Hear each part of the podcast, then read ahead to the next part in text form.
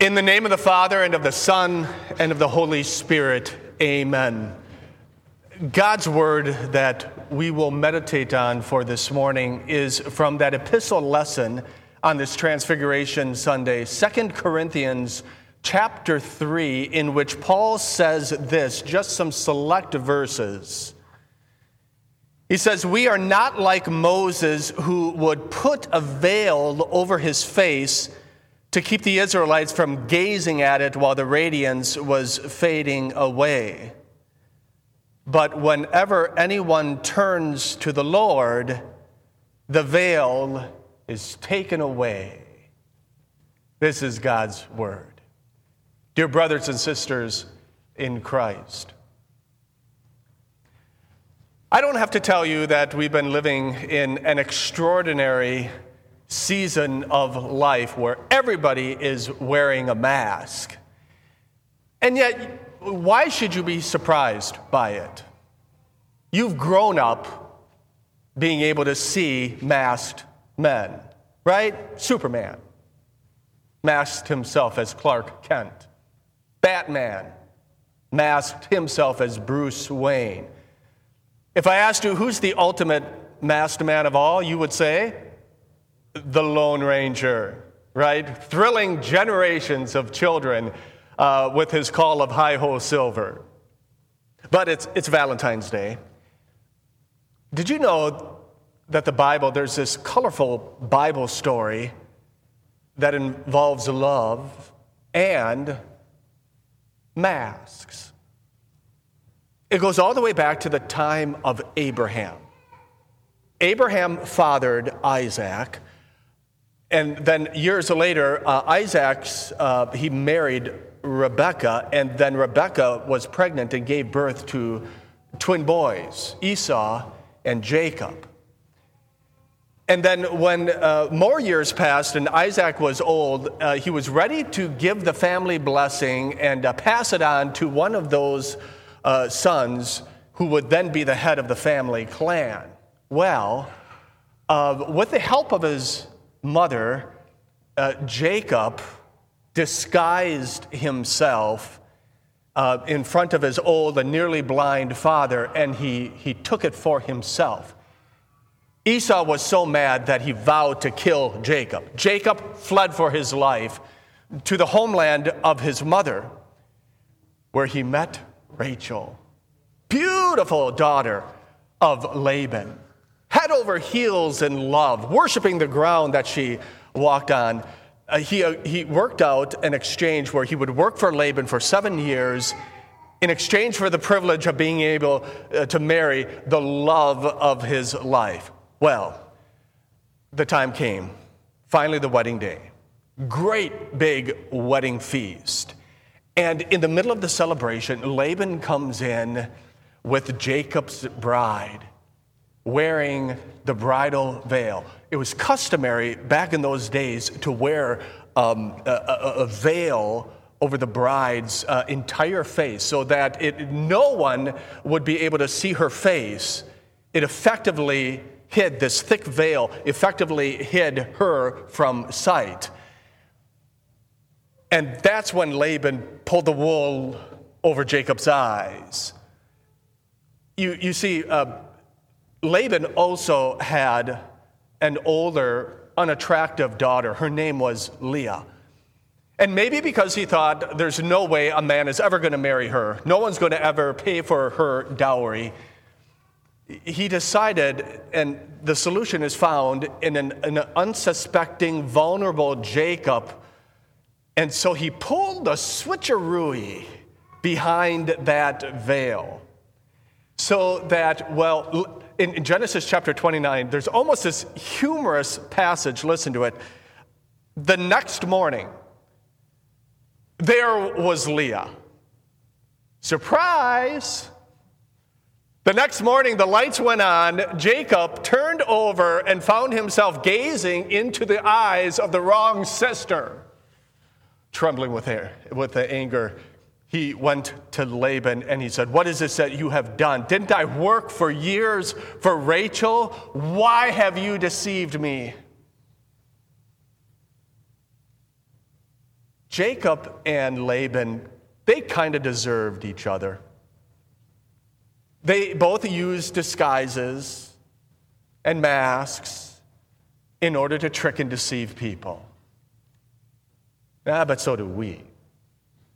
We wear masks, not the ones that are over our faces, these are the ones that we wear over our hearts. We mask how we really are feeling. We'll put on a strong, smiley face in order to stave off uh, any questions.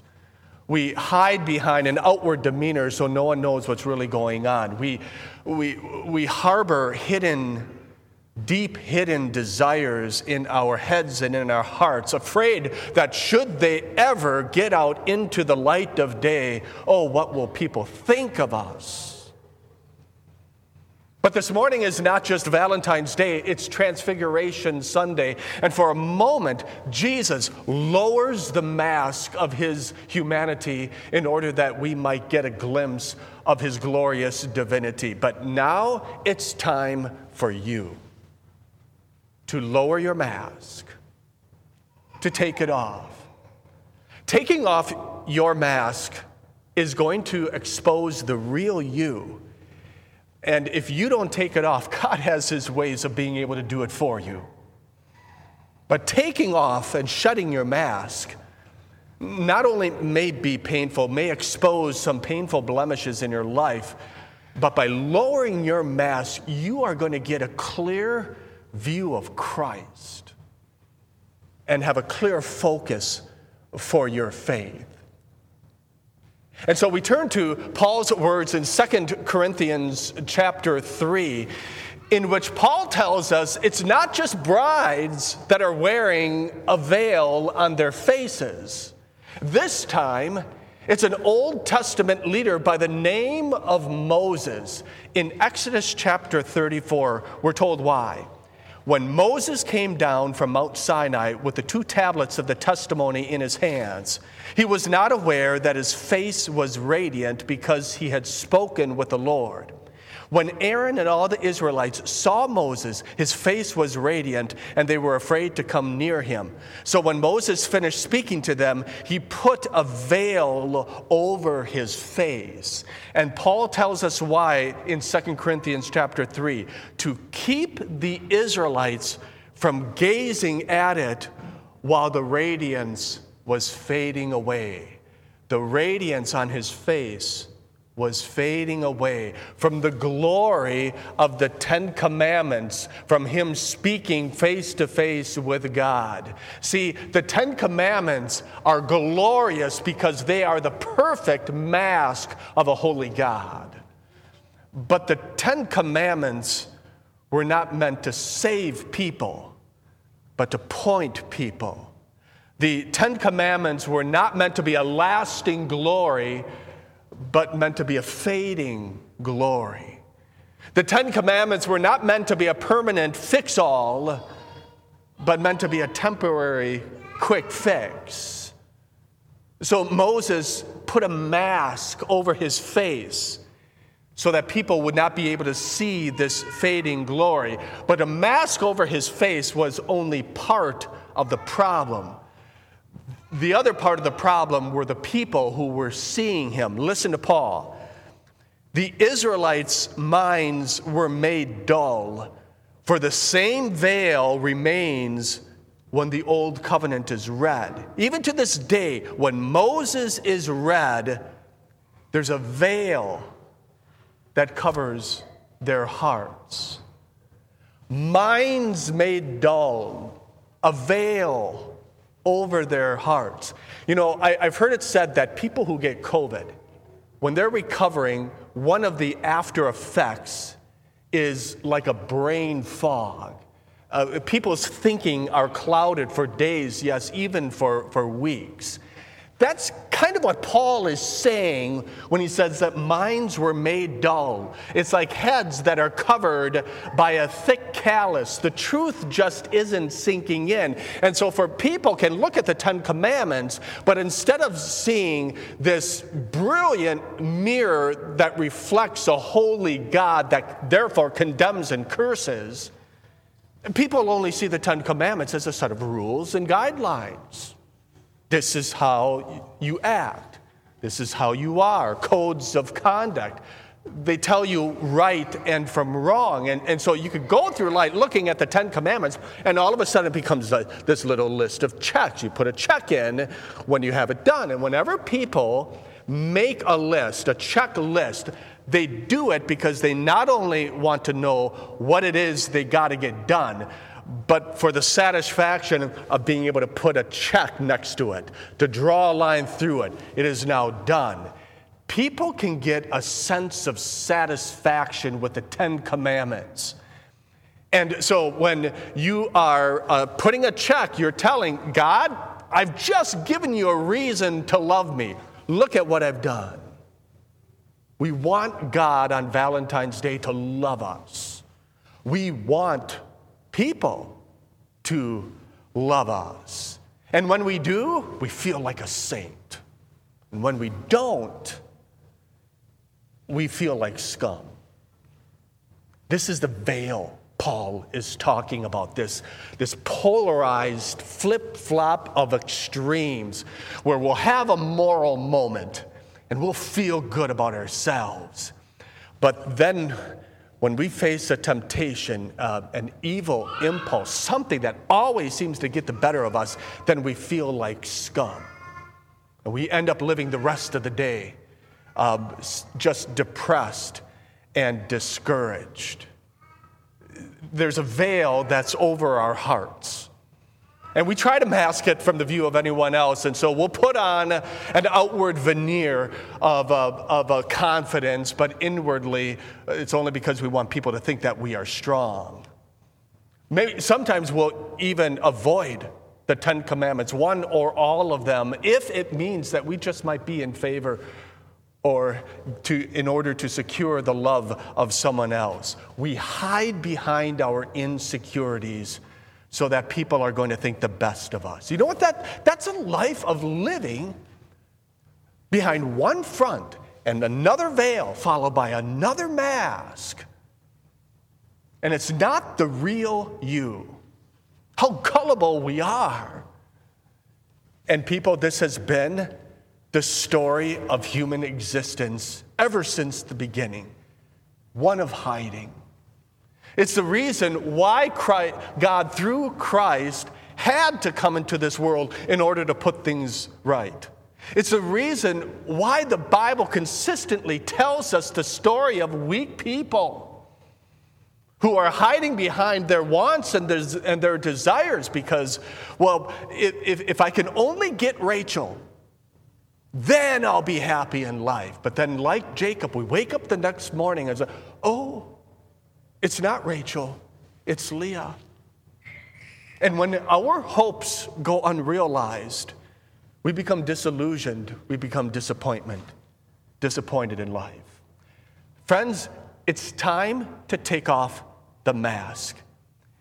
And the Ten Commandments still has that powerful way, a fading glory. Its brilliant light is able to expose the darkness of all of our sins. We cannot hide behind it because the law never saves us, oh, but the law exposes and it kills us. How do we get rid of our masks? Paul tells us how. Listen. Whenever anyone turns to the Lord, the veil is taken away. Turning to the Lord, the veil is taken away. When you are feeling so low and discouraged and disillusioned in life, when you lack the words or the willpower, then there is one who is able to see the real you, but get this he accepts you where you are at in your life. To ones who do not feel loved, there is one who loves. To the jilted bride walks in a real bridegroom. He is the husband to the husbandless. He is a father to the fatherless. He is the God of the weak and the unwanted and the unloved. He's not just a king and then we are his subjects. He is not just a shepherd and we are the sheep. He is the real bridegroom, the lover of your soul. Who on this Valentine's Day, there is only one set of arms in which you will find all of your desires and wants fully achieved. These are the set of arms that are, are just waiting for you all the way to the very end of time. In a way, Jesus was like, he's like a son of Leah. He's the man that nobody wanted.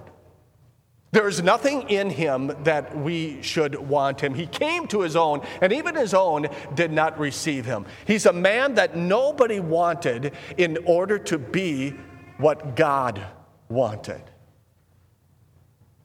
And so he took upon himself all of our sins, and he died for them. And after that, the veil was torn. And everything that separated you from your God was gone. God sees the real you. So that now the only thing that is camouflaged from the sight of God is your sins. So that now, uh, Paul says, the Lord is spirit, and where the spirit of the Lord is, there is freedom. Freedom from masks. See, to know this kind of love, to have this kind of freedom in this coming week is to be so deeply moved that all of a sudden everything that you've been you've been wanting in life um, all of your impulses uh, all of your future dreams and hopes they become secondary because on valentine's day you only have eyes for him the one who only has eyes for you and it means one thing something, when you realize that kind of love, something transformative happens. Listen, we are being transformed into his likeness with ever increasing glory, which comes from the Lord. Transformed.